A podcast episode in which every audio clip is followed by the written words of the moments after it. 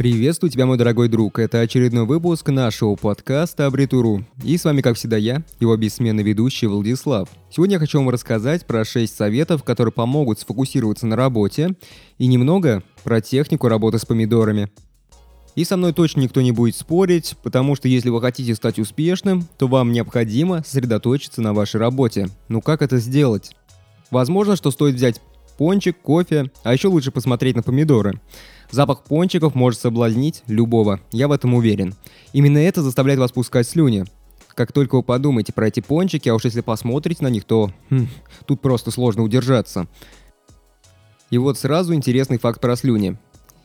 Иван Павлов – это русский физиолог, который с начала 18 века активно занимался изучением слюны. Он этим занимался, чтобы понять то, как работает пищеварение у млекопитающих – в процессе этого он начал изучать собак, чтобы попытаться понять то, что именно заставляет выделяться слюну у этих собак. У Павлова были лаборанты, которые носили халаты и кормили собак. И тут есть один очень важный момент, что у всех лаборантов были совершенно одинаковые халаты.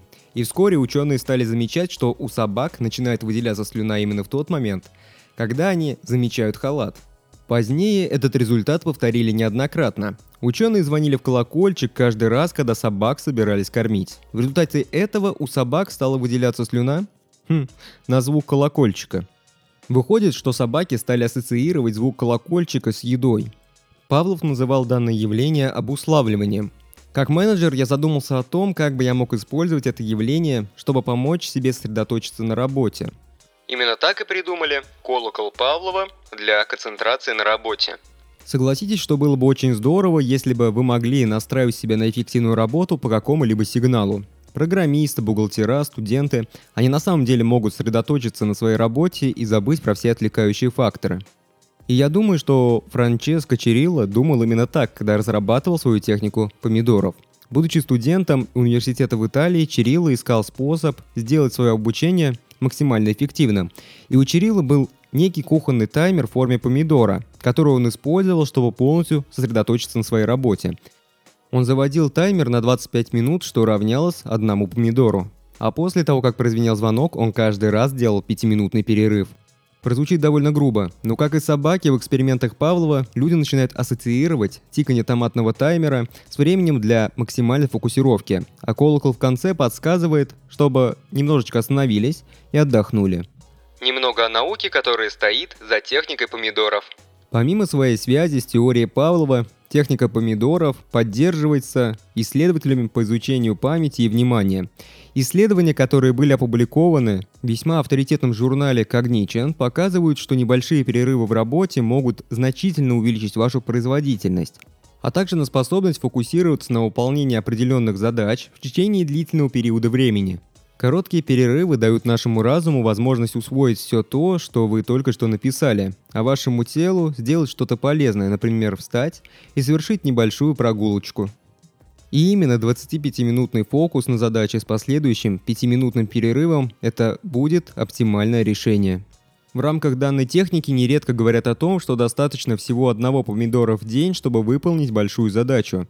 И эта техника, она отлично работает на студентах, которые хотят успешно сдать предстоящие экзамены. Но если вы менеджер, то вы можете использовать ее для завершения работы над каким-либо большим проектом. И на самом деле суть этой методики, она очень простая. Просто подумайте. Как насчет того, чтобы каждый день выделять один помидор для работы над вашим большим проектом? Один мой знакомый использовал технику помидоров, чтобы за три недели с нуля разработать специальный модуль для автоматической обработки заявок. И вы только подумайте, ведь это реально фундаментальная работа, но он успел за такой короткий срок. Эффективное использование техники помидоров. Мураками, кстати, это довольно знаменитый писатель, использовал эту технику, чтобы работать над своими книгами. Он работал без перерыва до тех пор, пока не прозвенит таймер. И я подготовил для вас несколько советов, которые помогут максимально эффективно использовать данную технику. Итак, совет номер один. У вас предсказуемый график? Тогда обязательно установите границы для ваших задач на время их выполнения. Пусть все близкие точно знают про ваше расписание. Можно даже создать отдельный общий календарь с повторяющимися уведомлениями, чтобы все знали о том, что вы сейчас заняты. Если у вас есть место, где вы обычно работаете, то закройтесь там и концентрируйтесь на своей работе. Совет номер два. У вас непредсказуемый график? Тогда планируйте свои задачи на предстоящую неделю. Планируя предстоящую неделю, найдите свободные временные блоки примерно по 30-90 минут и запланируйте возможную работу на них.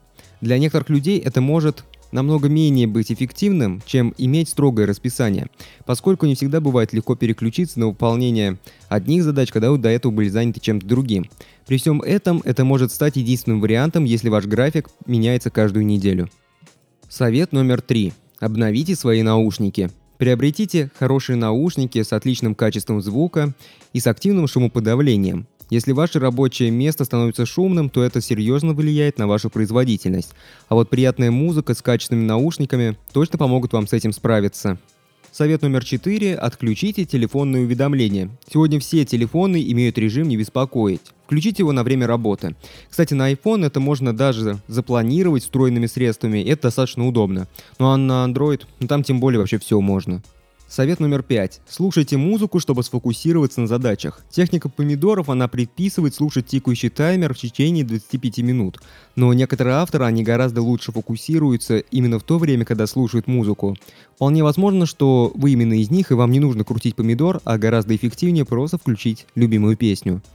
Итак, мой последний, шестой совет. Используйте приложение для фокусировки. Если вы не хотите использовать кухонный таймер, то используйте мобильные приложения.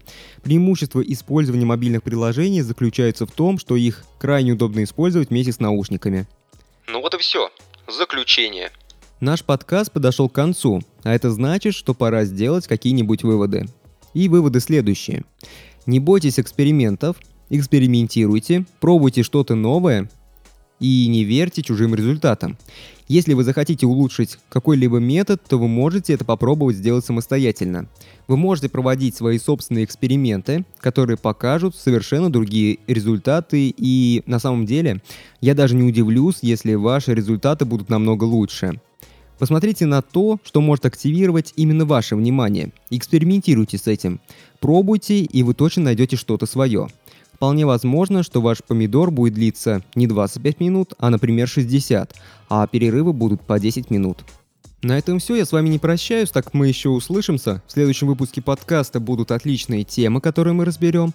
Поэтому, если вам понравился этот выпуск подкаста, обязательно поставьте лайк, сделайте репост. Ну а если вы это слышите и еще не являетесь подписчиком нашей группы, ну тут однозначно подписывайтесь, потому что в будущем нас ждет еще больше интересных тем.